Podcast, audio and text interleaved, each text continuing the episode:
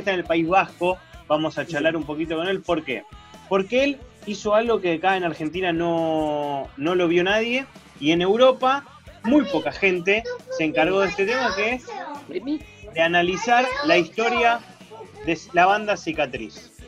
La banda Cicatriz, para los que no para los que saben, no hace falta que hablaremos, y para los que no saben, es una banda de las pioneras, de, digamos, de esas bandas madres, padres del pan rock en España, de lo que fue después el rock radical vasco y todo lo que vino después, la polla, todo lo demás. Cicatriz ahí arriba. Las bandas le rinden homenaje a Cicatriz, banda que duró muy poco, pero que marcó mucho eh, a la historia musical de España. Cierro mi introducción porque nos va a contar mejor Juan Carlos. Además, de los integrantes originales, ninguno sobrevivió a la vida, al rock and roll y a la heroína, que después vamos a ahondar en ese tema. Pero antes de que Nacho, el cantante, esté eh, muriéndose, Juan Carlos tuvo la posibilidad de entrevistarse, en realidad como amigo, de charlar, grabó, grabó, grabó, y un, y un día decidió publicar en un libro que tiene más de 454 hojas con fotos y a color, pero la historia que él ordenó de Nacho, el cantante de Cicatriz. ¿Estoy bien para el que no conoce la, importancia de Cicatriz o dije cualquier cosa? Juan Carlos, bienvenido. Sí, hola, muy buenas, buenas tardes, buenas noches acá y muy buenas tardes pues, a todo el público argentino, porteño y de, Buenos Aires. Pues bueno, la verdad es que sí, que, Cicatriz fue una de, las bandas eh, pioneras que que surgieron pues finales del, de 1982, eh, cuando ustedes estaban en, en, Argentina, pues saliendo ahí de, de, la guerra de las Malvinas con los, los guiris, con los ingleses, la época de Thatcher. Eh, aquí todavía mm, eran los inicios, era digamos el, el fenómeno del rock duro en toda su expansión y ya se anticipaba en esa época lo que se avecinaba un auténtico tsunami musical, que era eh, la etiqueta que dio origen a, ese movimiento como rock radical vasco. Rock radical vasco porque había muchas bandas que surgían en, en esta zona del norte del Estado español, en, en, la comunidad autónoma del País Vasco y en, y en Navarra, en Nafarroa, y es en Pamplona, en Iruña, la vieja Pamplona, pues que donde se surgió este movimiento y entre ellos, pues bandas como Cicatriz, pues eh, aunque no estuvieron, eh, ningún grupo iba realmente de Rorra y Calvasco, ni La Polla Records, ni, ni Barricada, ni Archaina, que fueron las, las que más eh, perduraron ahí en, en, ello, pues al final fue un denominador común que aglutinó pues a un montón de bandas que tenían, pues eso, un, tocaban rock, tenían un mensaje muy radical en, los mensajes de las letras de las canciones y, originariamente pues eran grupos que habían, habían surgido en la zona del País Vasco, ¿no? Una zona que, bueno, eh, históricamente y culturalmente eh, nos une lazos en sangre y raíces con los antepasados que tenéis ahí en Argentina, con toda la colectividad vasca que hay, porque hay más vascos en Argentina que en Euskal Herria y que en el País Vasco. es el país del mundo donde hay más población de origen vasca. Y, Aparte de México, de Estados Unidos y toda Latinoamérica, y cómo no, los, gallegos que también están ahí, ¿no? Somos un paisito vasco. Somos un paisito vasco. ¿Podemos, ir a reclamar el, nuestros sueldos en euro y todo, entonces, pues estamos en el País Vasco. Ciudadanía, ¿no? Ciudadanía podemos pedir. Juan, ¿cuántos años, tenía Juan vos en el año 82 cuando todo esto empezaba con cicatrices? Eh, ¿Qué años tenía yo? Ah, yo entonces tenía 12, mm, 12 años. El 83 surgió Cicatriz, eh, en la matriz ya el grupo, y yo tenía 12, 13 años, y yo recuerdo de, muy chico, entonces, con adolescente, ¿no? 12, eh, 13 años, pues ir a estudiar a un colegio, eh, formación profesional, donde enfrente de ese colegio había un psiquiátrico que se llamaba Las Nieves. Actualmente es una biblioteca eh, de archivo cultural de Colo Michelena, del campus universitario. Y en ese psiquiátrico, que eran Las Nieves, eh, hay la una monja que es sobre Aurora, que ha sido como una Gandhi para muchas familias, porque ha ayudado a muchas familias de la ruina y de salvarles de las garras del caballo, de la, asesina heroína, ahí como terapia les dijo, pues estos chicos, si quieren hacer un grupo de rock and roll, música moderna que les gusta a la juventud, puede ser una terapia perfecta. Eh, realmente sí que consiguió el, el grupo eh, que funcionara y, y, es más, que se expandiera y que luego surgiría. Lo que no consiguió ya es ya pues, eh, escapar del mundo del abismo de las drogas duras, de la heroína, que el rock les atrapó más, eh, al final enredándose en su propia jaula. Lo arrancó una monja. Sin saber quiénes eran, creo que recuerdo pues verles ahí en la, un lado de las orillas de, de las vías del tren, que hay una estación de tren al lado, que había gente pues que se pinchaba y tal, y los profesores decían, ¿y esos quiénes son? Lo decían tranquilamente, son los locos de las nieves, los locos del psiquiátrico, los locos, pero aquí hay algo más, ¿no? Cuando veías zombies mutantes, inadaptados, automarginados seres deambulando por, por las calles, ¿no?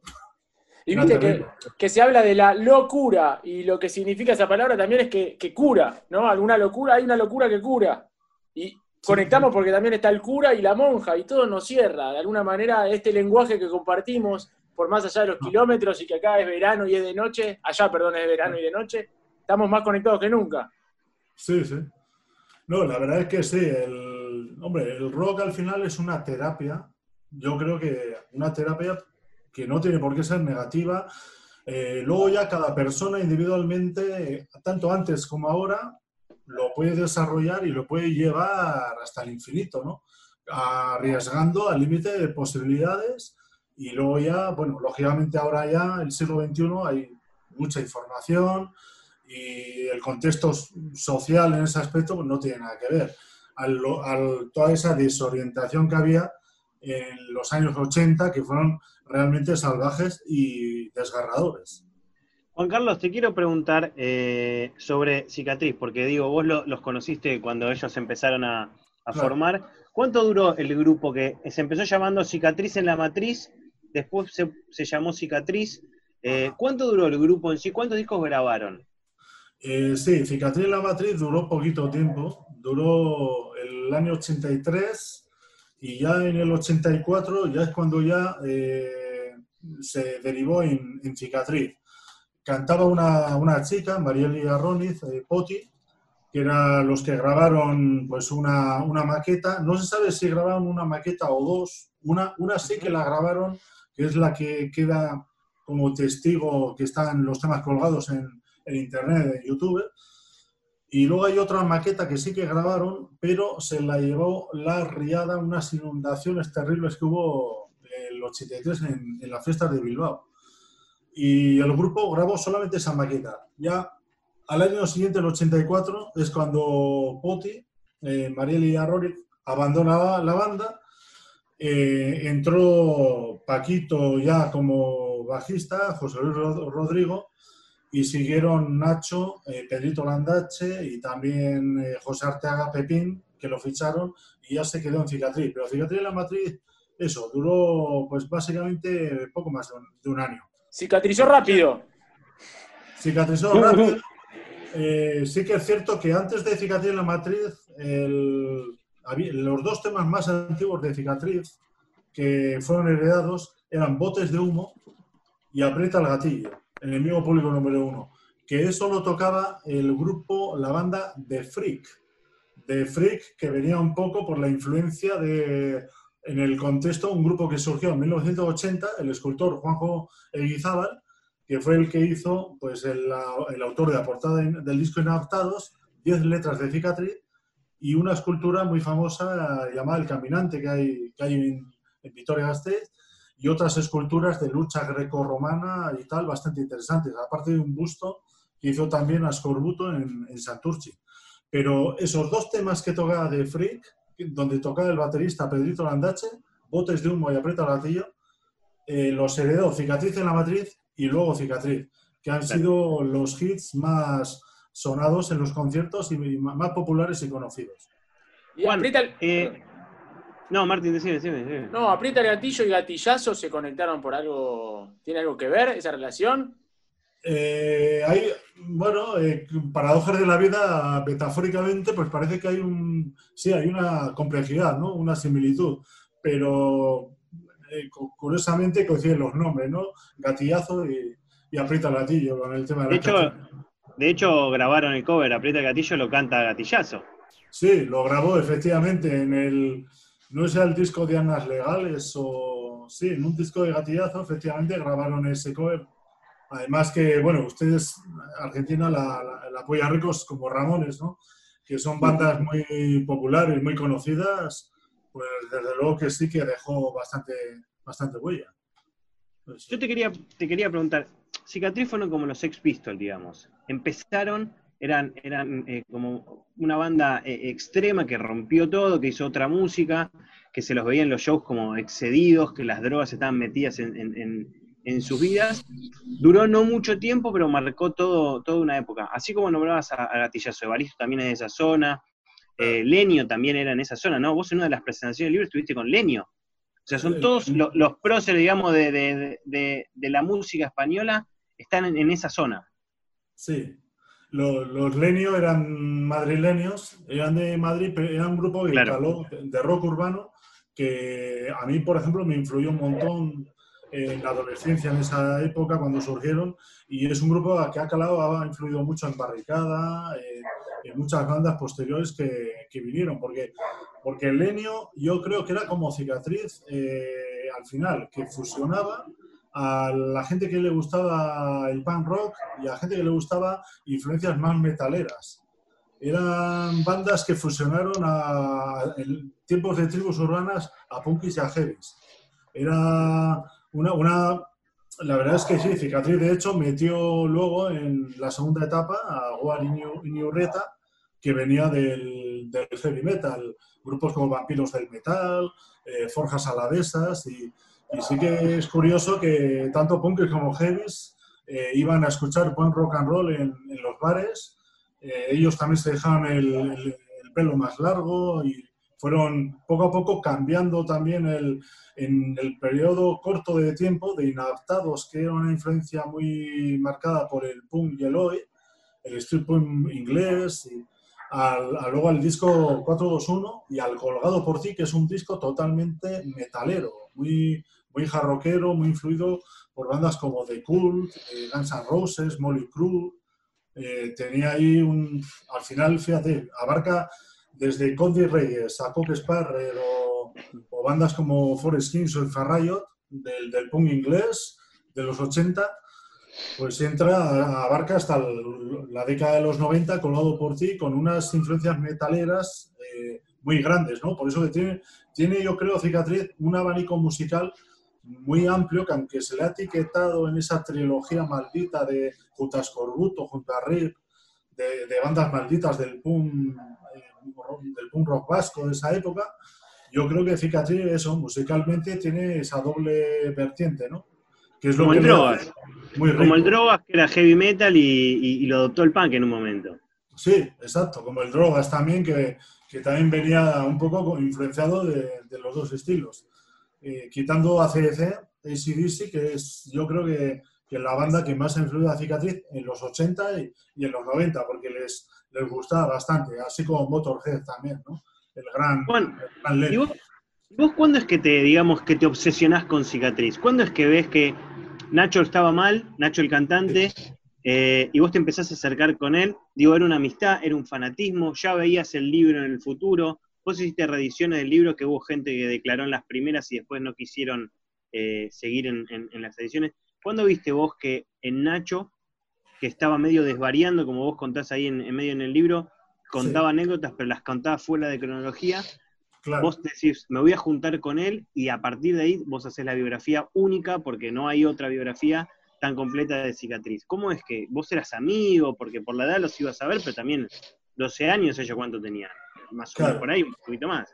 Eh, hombre, a mí cicatriz, por ejemplo, eh, lo que me voló la, la cabeza fue cuando escuché en el 87 el disco Inadaptados, que salió en julio del 86, hace ahora 34 años, y en el 87 me llegó en cinta de casete ese, esa grabación, y es que fue esos riffs de guitarra, ese, luego entendí el, el pedal de distorsión, que la pedalera que le llamaban la batidora, porque estaba con un pedal roto y entraba a un sonido demoledor, es, ese, ese pedal de, de guitarra de José Arteaga, de Pepín, ¿no? Y a mí me acuerdo que esos riffs de guitarra, Reyes del Vómito, eh, Horacio, la verdad es que todos los temas, uno detrás de otro consecutivamente, botes de humo, eran escenas cotidianas que no, lo veíamos reflejado y, y ya te digo, fue un disco que me marcó, me impactó bastante.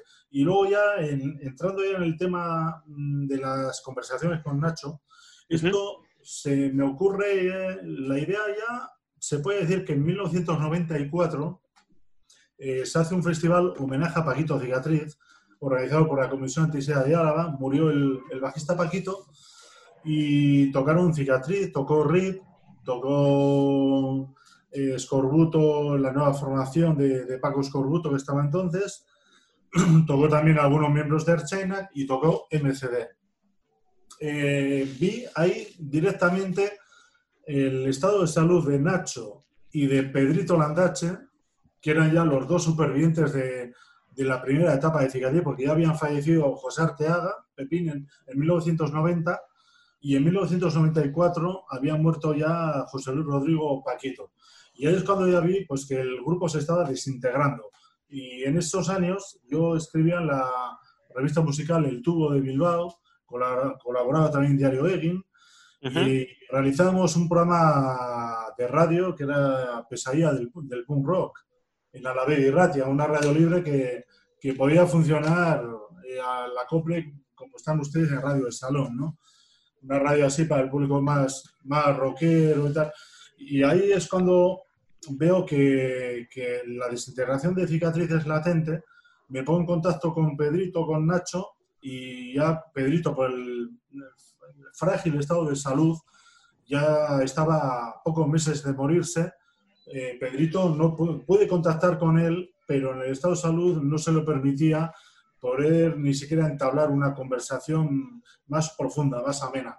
Eh, pero hablé con Pedrito y hablé con Nacho. Hablo con Nacho y es cuando ya en casa ya pues hacemos esas eh, quedadas cicatriceras que son donde Nacho ya me explica la historia de cicatriz y yo le propongo que esto iba a ser para un futuro libro, algo que hace 25 años a él se le venía pues como muy grande, ¿no? Porque realmente el único libro que entonces había eh, publicado era, era el del grupo Archaina, que era de 1993.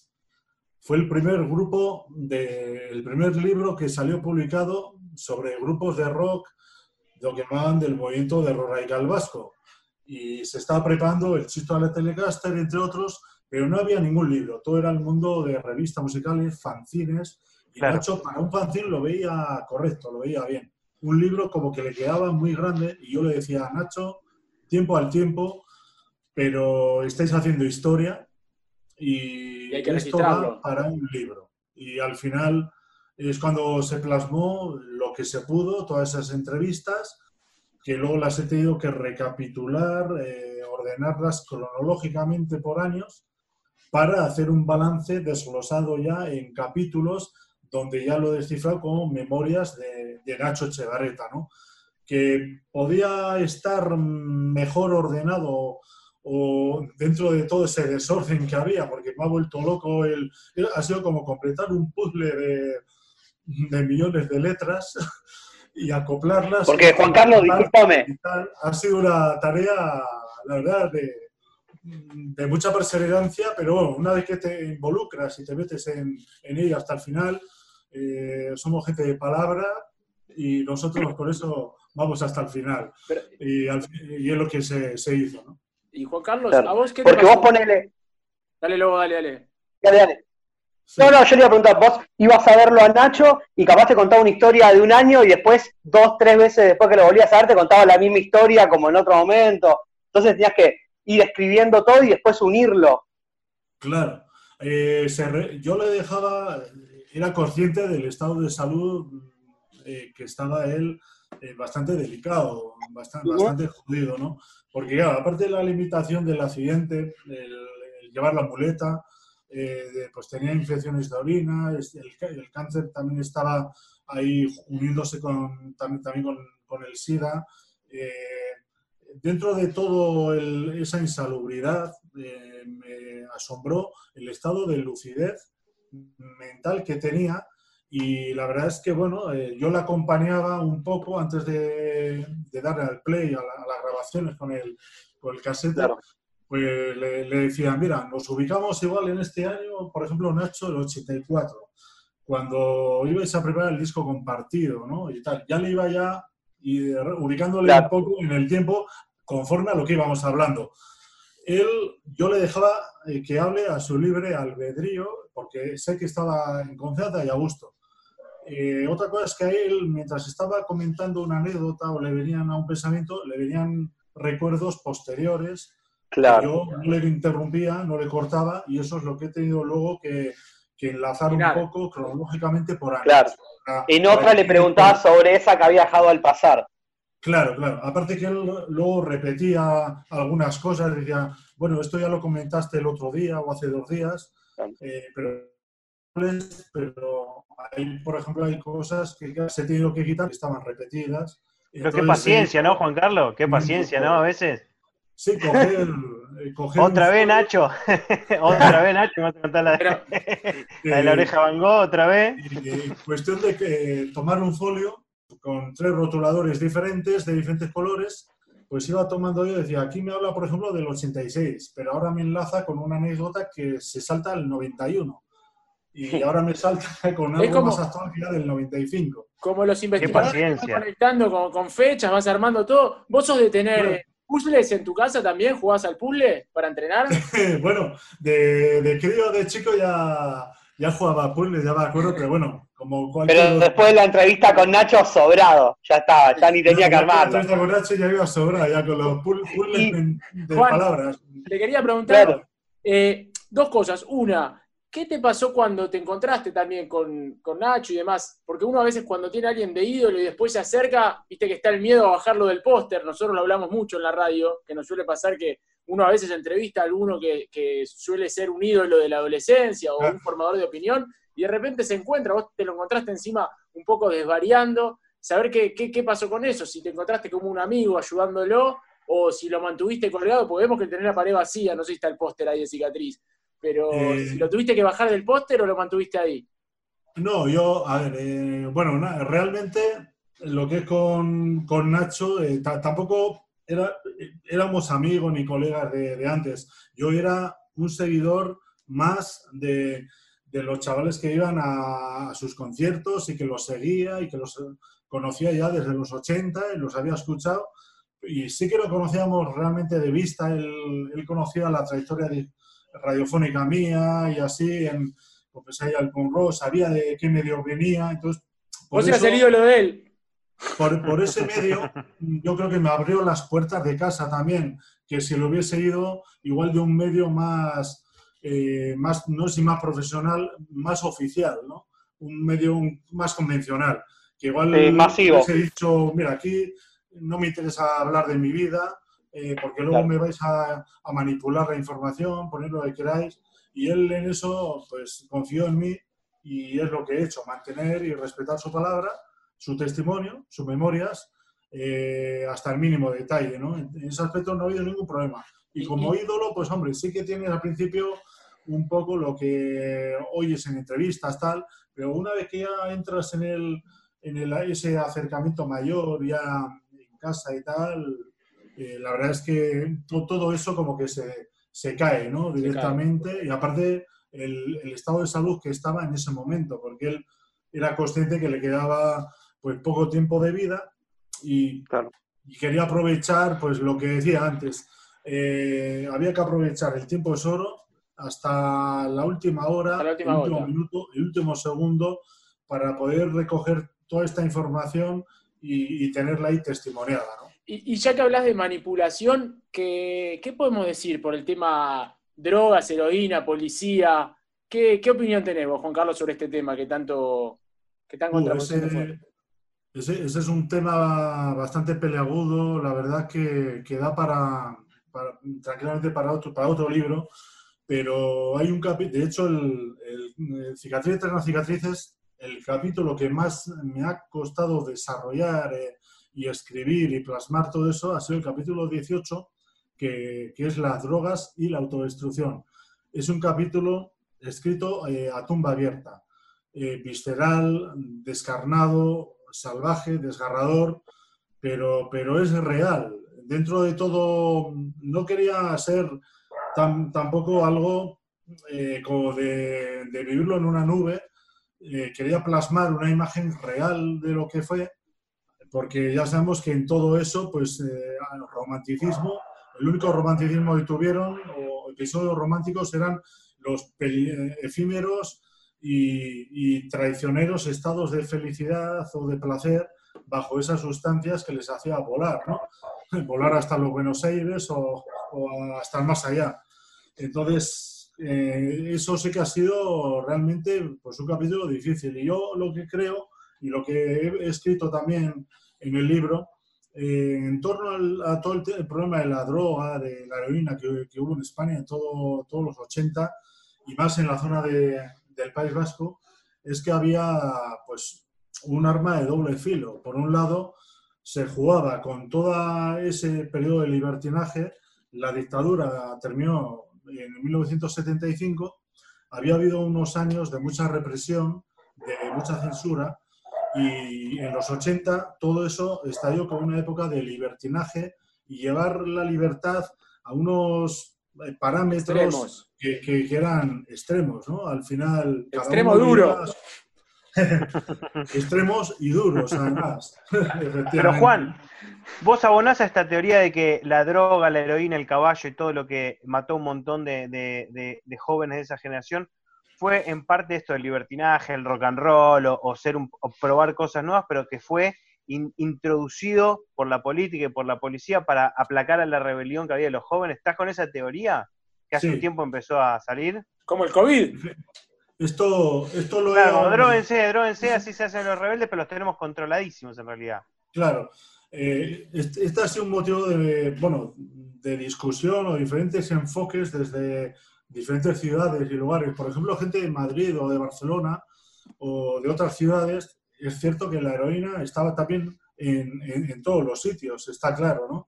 Pero sí que en el caso del País Vasco, y además se veía, eh, fue pues un arma arrojadiza eh, como digo yo, en tiempos de la guerrilla, en tiempos de que estaba eh, ETA militar, la, lucha armada muy activa, eh, los secuestros, la extorsión. Por otro lado estaba el otro bando, que era el GAL, que era la policía y militares que estaban pues, pues para combatir al grupo armado de ETA y luego estaba el otro terrorismo que era las cargas policiales, ¿no? Eh, la represión policial que era muy cotidiana y era muy grande y muy fuerte. Y para acabar con toda esa rebelión, toda esa rebeldía, sublevación, de, sobre todo de la población juvenil, y, el, el, rock era un estandarte dentro de todo ello, eh, metieron, hubo una introducción masiva de heroína escondida, eh, entonces desde aparatos de poder de altas esferas del Estado para eh, aniquilar a, una, un sector y tener mejor eh, a la gente colgada que poniendo bombas y, y, extorsionando y todo. Es duro decirlo, había sospechas entonces de quién metía la droga, quién lo permitía, pero años después ha, habido pruebas reales de, de traficantes, camellos, que había ahí pues una relación estrecha, directa con, con, policía y con, con, altas comandancias ya de cuarteles de la Guardia Civil que introducían todo ello. Y, la verdad es que esto se descontroló, se fue de las manos. Eh, sobre 1984 yo creo que había como 10.000 heroinómanos en, solamente en el País Vasco. Un, una locura. Eh, abrumador, brutal, bestial. Y, luego, pues en los 90, pues es cuando ya degradó todo, toda esta situación y degeneró ya con, con, el SIDA, cuando no había una vacuna, un tratamiento, que, que, estábamos entonces, como ahora estamos con, con el COVID, eh, que no hay una vacuna que, vaya a combatir este bicho, no se sabe cómo va a acabar, y, hace 25 o 30 años era el SIDA que estaba pues aniquilando a toda esta eh, generación maldita que fue pues eso, arrastrada por las drogas y atrapada en los 80 y masacrada en los 90.